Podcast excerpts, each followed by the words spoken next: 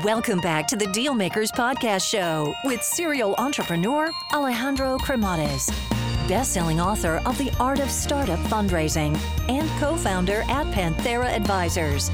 In this podcast, we ask our guests about their successful acquisitions and financing rounds. Hey guys, so just a quick overview here on Panthera Advisors as I think it might be of value to you. So, Panthera Advisors exists in order to help founders that are in the process of raising capital or get their company acquired. I actually started the company out of incredible frustration because during my entrepreneurial journey, which involved building, financing, scaling, and exiting companies, I could not find a resource that was founder friendly. And I could not get the type of support that I was seeking. So as a result, I made a ton of mistakes along the way. So if you're looking to raise capital or you are looking to get your company acquired or just need some sound financial planning and you're looking to get the best possible outcome in the shortest period of time, feel free to learn more by visiting us at pantheraadvisors.com or just reach out directly and shoot me a note at alejandro at pantheraadvisors.com. Alrighty, hello everyone, and welcome to the Deal Maker Show. So today, super excited. We have a really amazing founder. You know, he's done it all, uh, and uh, now he's on his second uh, journey. But before we get started, you know, just a little mention here that on Tuesday this week, my next book, Selling Your Startup, actually launched. It was released. There's over 20 founders in there that have recommended it, that have sold their companies for over 500 million, and even many of them for over a billion. And the main reason for this is because I didn't see any type of guidance when it came for positioning and packaging your company for an exit. So whether you are getting started or you're thinking for what that exit is going to look like, I think it's never too early to really understanding what the end goal is going to be. So again, this is the roadmap for knowing how that process of getting your company acquired looks like and how to make it happen. So I guess uh, with that being said, basically the guest today i think that his last company is unbelievable. I mean they've raised close to 400 million. The last raise you know one of them actually that they did last year was literally in the middle of covid and i think that we're going to be learning a lot on how the company has matured from financing cycle to financing cycle and how things have actually happened. He was also a very early employee at google as well. But without further ado, I don't want to make anyone wait any longer. So I want to welcome our guest today, Ashutosh Garg, welcome to the show. Thank you. Super excited to be here.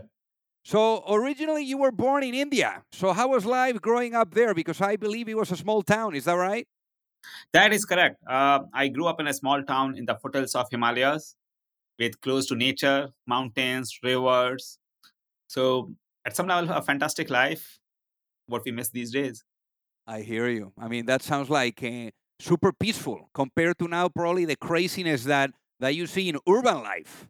Exactly. Unbelievable. So I guess I guess in this case you obviously moved quite a bit, and and everything was really uh, uh, triggered by studies, and you got into electrical engineering. So why why electrical engineering out of everything?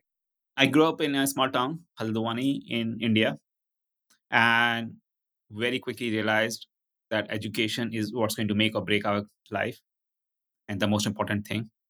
And as some of you might know, in India, there's these set of colleges, IITs, which have a very stiff competition. So I prepared, gave the exam, got a certain rank, and to be honest, didn't know much at that time. What I knew is that computer science is the best branch, but my rank was not high enough that would get me into computer science. After that, the next thing was electrical engineering. So you just showed up for counseling, you made a ranked list, this IIT followed in this branch, followed by this IIT in this branch. And my fifth choice was IIT Delhi in electrical engineering, and that is what I got. Then learned what electrical engineering means, got excited about it, continued. And so then, so then, so then, how do you fall into into AI and machine learning? Because obviously, you know, here you are getting some sort of engineering uh, in your CV, but then all of a sudden here you are, you know, going after AI and machine learning by you know luck, and uh, and this also landed you in the U.S. I mean, quite a quite a journey all the way from the Himalayas. It is. Uh, I like to call myself a creation of luck and chances more than anything else. During my undergraduate education, I did my thesis on machine learning application in office environments. After that, I worked in India for a year in the VLSI CAD space, EDA. Uh, I was employed by Synopsys. I applied for higher education, master's program, and PhD program in the US. And I got admission at UIUC with a research assistantship that would allow me to pursue machine learning, computer vision, and and other colleges in VLSI, EDA. Believe it or not, in those days, machine learning was not considered to be a hot area. Electronic design automation, VLSI was considered to be very, very hot. And what year was that? What year was that? 1998. So then, what what what what drew your attention to to that space since it was not hot at the moment? UIUC was the best college, which was giving me a scholarship to come. The others were good colleges, not that good. So I was extremely disappointed. I showed up at UIUC with a, almost a commitment to myself that as soon as I show up at UIUC, I will switch into EDA. And I showed up at UIUC. The very first thing I did within the first month of I being there is started talking to professors who were doing research in VLSI, electronic design automation. And as my advisor, who was paying for my RA learned that I'm planning to switch. And he was like a fatherly figure, 60 year old, very, very nice guy. He was like, Ashu, just get your heads down, do the work, what I'm telling you to do. Don't worry about things. And you know, I was a young kid from India, didn't know much. So it's like, okay, sounds good. I made a mistake. I'll just continue this computer vision, machine learning. I have no idea what this is. And frankly, rest is history. I mean, look look at you. I mean, you you you literally were getting started when when nothing, you know, was really starting. I mean, now everyone is talking about AI and AI here and AI there, but uh, but back then it was it was not that big of a deal. And in your case, after a PhD, you joined IBM, but you were there just for a short period of time, which ended up landing you in Google and with a very interesting interview process back then. I mean, this was the early days of Google. We're talking about 2004, still 1,700 employees. What was that? What was that process like of of getting in into a rocket ship like that? So Google, in, even in those days, was known for the interview process, and everything was about programming, coding. And here I was doing research at IBM, and mainly a theoretician with very minimal experience on coding, building things. So I showed up for my interview and I had told Google that I'm not really a coder, I'm a researcher. So please focus my interview on research, not on coding. But nevertheless, I showed up for interview. My very first interview was with this individual, Andy Golding. And his very first question was he, he came in, wrote some code on the whiteboard saying that, Ashu, can you fix this code? And as I looked at it, I'm like, okay, I'm done. This is not my cup of tea. I don't know how to, to code. So if I start even attempting this thing, it won't go anywhere. But on the other hand, as my luck would have it, when he introduced himself that I, I am Andy Golding, I remember not only who he is, I had even read many of his research publication before he joined Google. Now, which is a mere chance, right? So I was like, Andy, I don't, I don't think I can answer this question for you. But you know what? I know your research. I have read your papers. So if you want, you can even ask me about your own papers, and I'm happy to walk you through your own papers and dig into that stuff, or ask me anything about research, and I will do that. And trust me, if I can do that, I can answer your research, I can answer the research questions. I will learn coding as well if that is what's needed to do the job which is quite a, which was quite a challenge to him also. And he did ask me, and interview went well. I got the job, and I was able to ship production code in the first three months of joining. So quickly mastered the programming languages that were needed, whether it was C++ or Java. And you were there for like four years in Google. I was there for four years, and other thing that was very interesting about my job at Google in those days was there was a very small research team. When I joined, we were roughly 15 people in the research. And I showed up in my office and looked around. None of them was from the research team. And I asked my recruiter or onboarding person, okay, who's my manager and when am I when am I going to talk to my manager?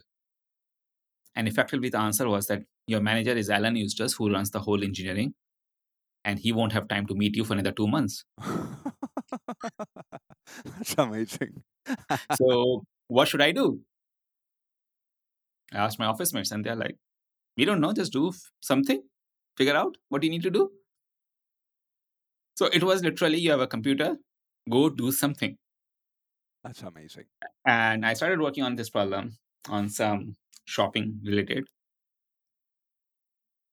And this is something about Google culture that I admire till to this day. So I built a prototype of how should you go shopping in malls. I showed it to my office mates. They were like, "This is really cool. You should go and show it to Larry and Sergey."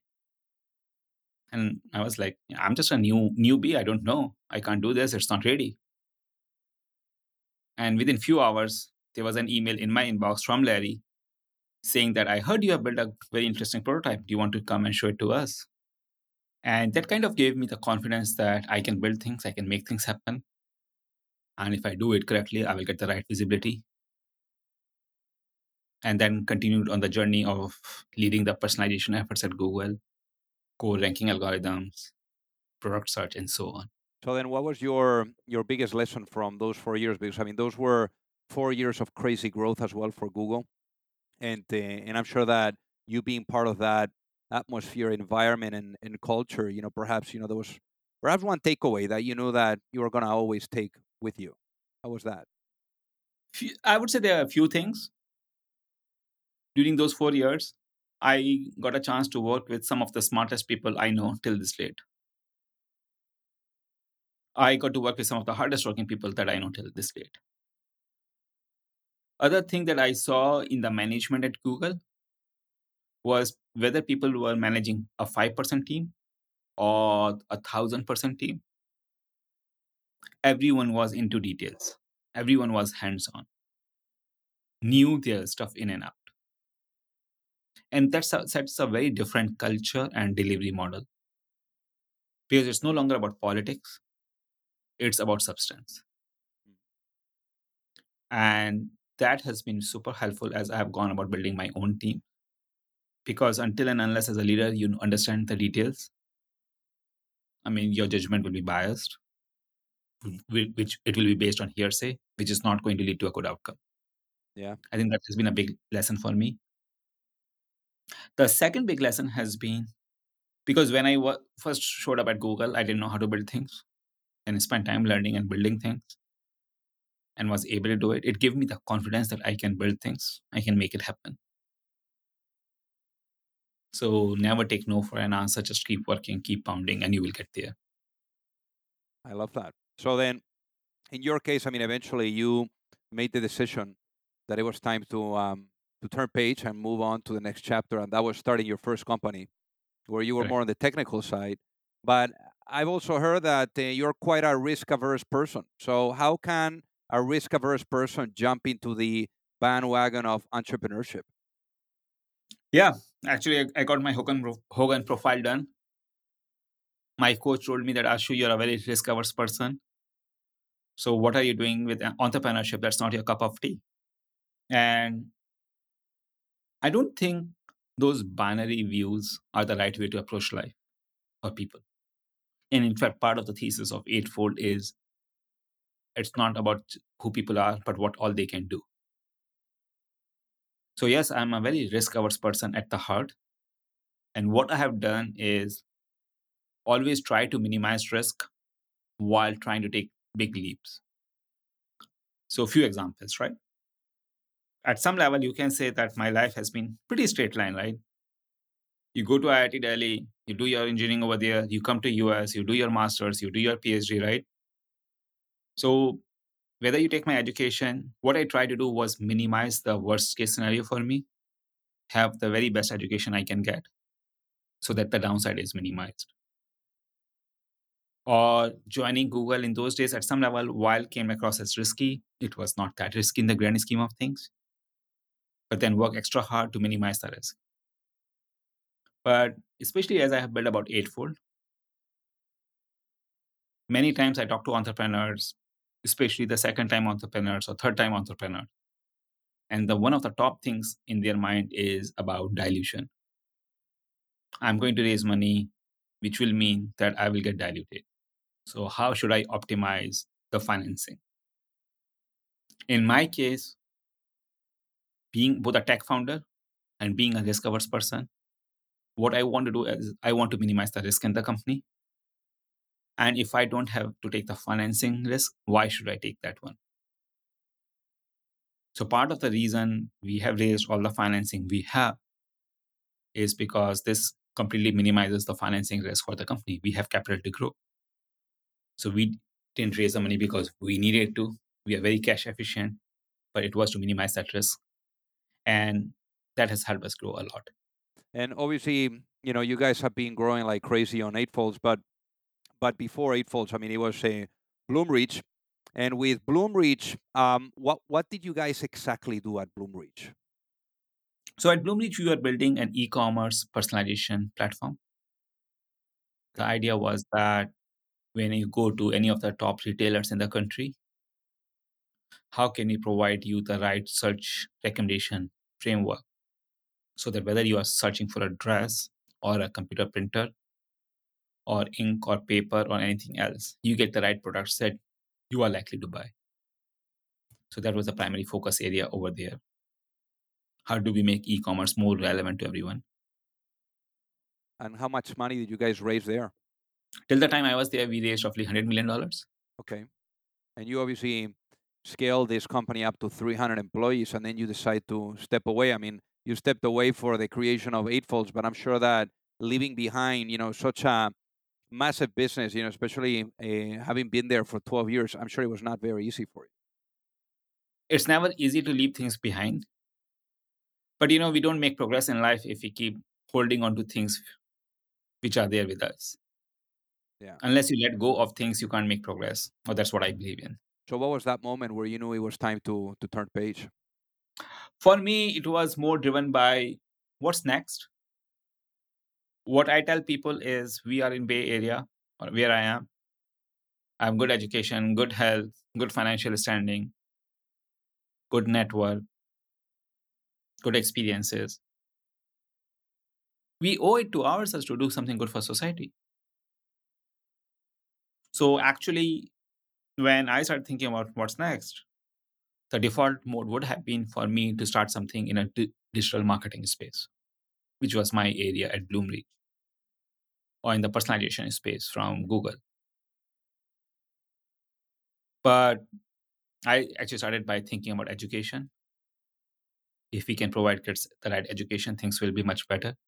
And how was that process? How was that process like of incubating Eightfolds then and and coming up with the idea and then you're saying, hey, we're gonna we're gonna go after this? And then I very quickly I realized education is not for me, too hard. So I started thinking about healthcare and left Bloomreach to start a company in the healthcare space. Now, today, what happens is that the primary buyer of healthcare solutions is the HR benefits department of large enterprises because most large enterprises are self insured. So I started going from one HR department to another HR department to discuss my healthcare idea.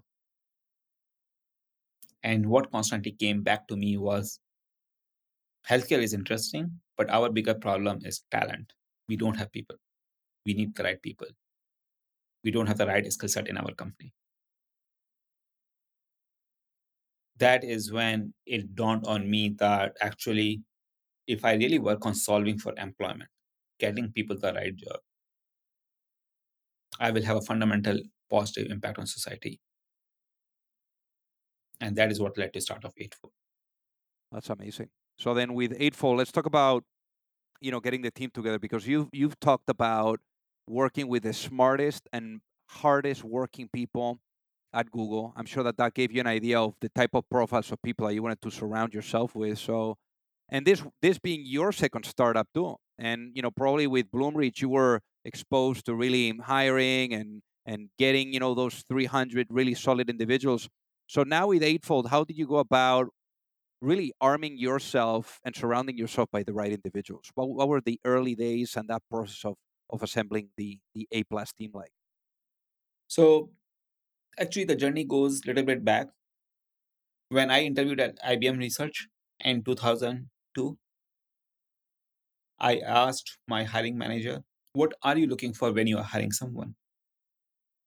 And his response was, Ashu, I'm looking for people who are better than me. And that almost sounds like a cliche. Sounds good. Moved on. Then I saw all these phenomenally smart people at Google who could do anything. And so when I started Bloomreach, my primary thing was that let me just go find smart people and they will learn, grow on the job, and make things happen. And one thing that I realized as we were doing this is that quite a few times we were learning on the job. None of us knew how to do these many of these things, which made it very, very hard for us. And you know, there's going to be probably here actually a lot of uh, people that are listening that they haven't been they haven't been lucky enough to to work in an environment like Google or or to you know now they're like kind of like taking that leap of faith, starting their own company. What does it look like when you come across someone that is smart or smarter than you or, or that can do things better than you? How does that look like? How do you come across these people and identify? Uh, I think there are two, three things, right? One is at Eightfold, what we did differently this time was that combine the people with a lot of experience with the people who are new but upcoming. So we bring both wisdom and intellect together. That's one part. The second thing is when we say looking for people smarter than you, that sounds like a very generic statement. But the idea is that anyone who is coming in, can they do that piece of job better than you can do that piece of job? So really try to dig into that stuff. Third is try to understand based on their past experiences how well they might have done in their career and how will that reflect they performing well in your own organization. But fourth, hiring is not easy. It takes work.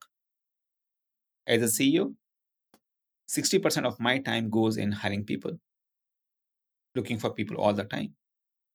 And when you come across good people, you don't give up. You pursue them like crazy. I remember hiring our president, Kamal. I met him, I think, in July of 2017. We met four or five times. I was excited to bring him on board, made him an offer. He declined in August, saying that I'm not interested in a normal case, my approach would have been, or someone's approach would be that, okay, sounds good. He's not interested. Move on, right? From August till January of next year, I met him pretty much every weekend. Every weekend. Wow. And in February, he resigned his job, joined us. I love it. I love it. But I mean, what what the hell were you telling him every weekend? I mean, what what, what uh, was it just like to get together for to talk about something else or to like bring up to speed on the progress? I mean, what, how how did you approach that? I think it at some level interview always continues, Okay. but every time you're learning, asking questions, trying to get help. So as I was building the business, he is a business person. I'm not a business person. So for me, it was always about discussing how should I think about partners, how should I think about go to market, sales, brainstorming those things, right? Yeah.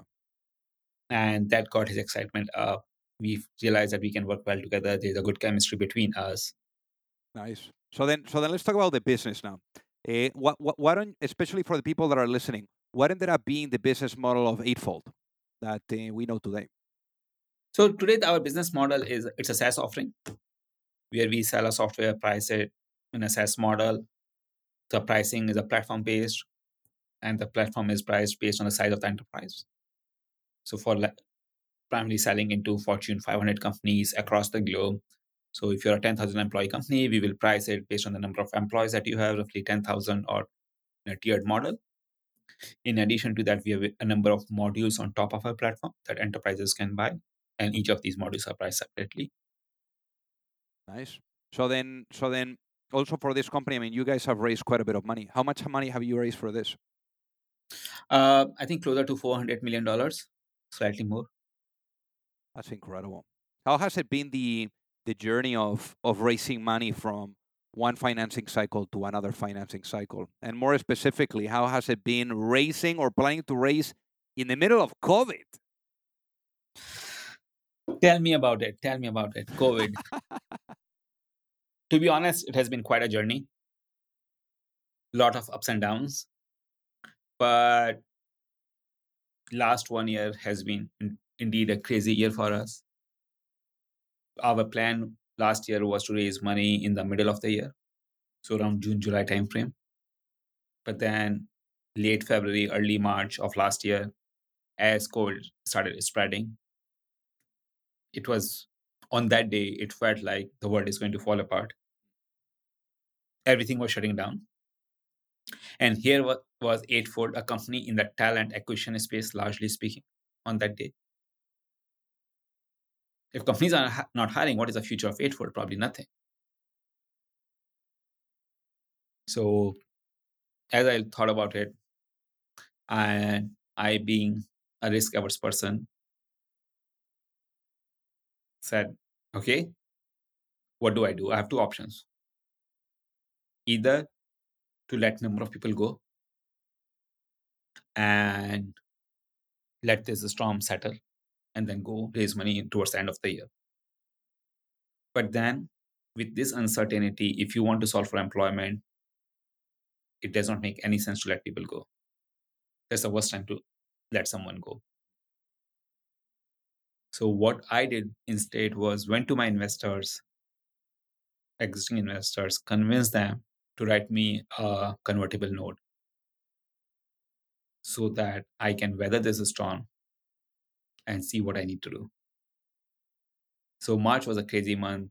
We we raised money on a convertible note in March of last year. And as soon as that happened, we got an opportunity to build a talent exchange. The idea was that as companies were laying off people, can we take those people and connect them to the enterprises that are hiring people at that time? That was a phenomenal success. But while that we were doing it, we used to have a talent management offering as well, which started getting very good traction.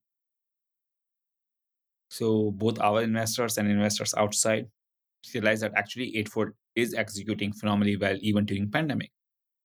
That has accelerated our financing, and we ended up raising a large round, which convert with the convertible note resulted in a hundred thirty million dollar raise in September October of last year. Wow. That's incredible. Now that company was well capitalized. Our talent exchange did extremely well. We did a lot of deals in public sector as well. So business kept thriving. Well, here comes February. One one thing that it's it's amazing here uh, that I'm seeing is that the the risk averse type of profile has served you very well because I think that as entrepreneurs, our biggest uh, responsibility is to the risk as much as possible the execution. And I think that that uh, perhaps that paranoia of, of, of risk and the risk, I think that that has definitely you know uh, played a, a good part, and I'm sure a, a, critical ingredient of the success of Eightfold. And I guess in your guys' case, when as you've been raising money and going from round to round, I mean now as you were saying around 400 million. What what would you say has been that process? Because a lot of entrepreneurs they think, oh, you know, this investor tells us no, and then you know they're giving up on that investor and then they go on to the next but i think that that's wrong because when an investor that has an investment thesis that applies to your specific business when they tell you no it's just because there is concerns that have not been addressed so i guess in your case how did you go from turning non-believers into believers that would actually end up becoming investors in Eightfold i think there are two parts to it one is investment really happens on in on a single day. It takes a while. My first round came from Lightspeed, who was also an investor in my previous company. My second round came from Foundation Capital, where their partner who led the round also wrote a personal check in Series A. But more importantly, we have known each other for 10 plus years. And we almost started a company together in 2008. My third round came from IVP, which also tried to participate in a major round at Bloomreach in 2012. And my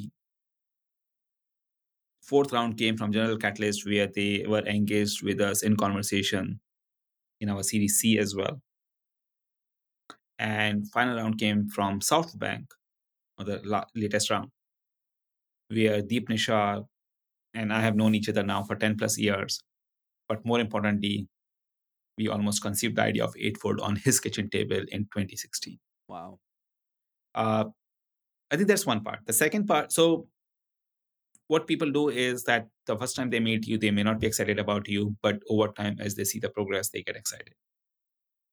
The second thing I've seen a lot is as founders, entrepreneurs, we try to maximize our valuation and chase the investor who is ready to write the biggest check. Actually, in almost four out of five rounds in the company, we didn't even shop around. We talked to one investor who we had a relationship with. They gave us a term sheet. We negotiated with them and we signed with them. And not because we could not shop around, not because there was not enough market interest, but more importantly, because it's better to go with someone who really believes in you. Because it is their own belief that will help you through good and bad time. Yeah. They will stay with you, right? Versus you go from one shop to another to another, whoever gives you the best price, you take it from them. Then they are giving you the money because of fear of missing out, not because they genuinely believe in you.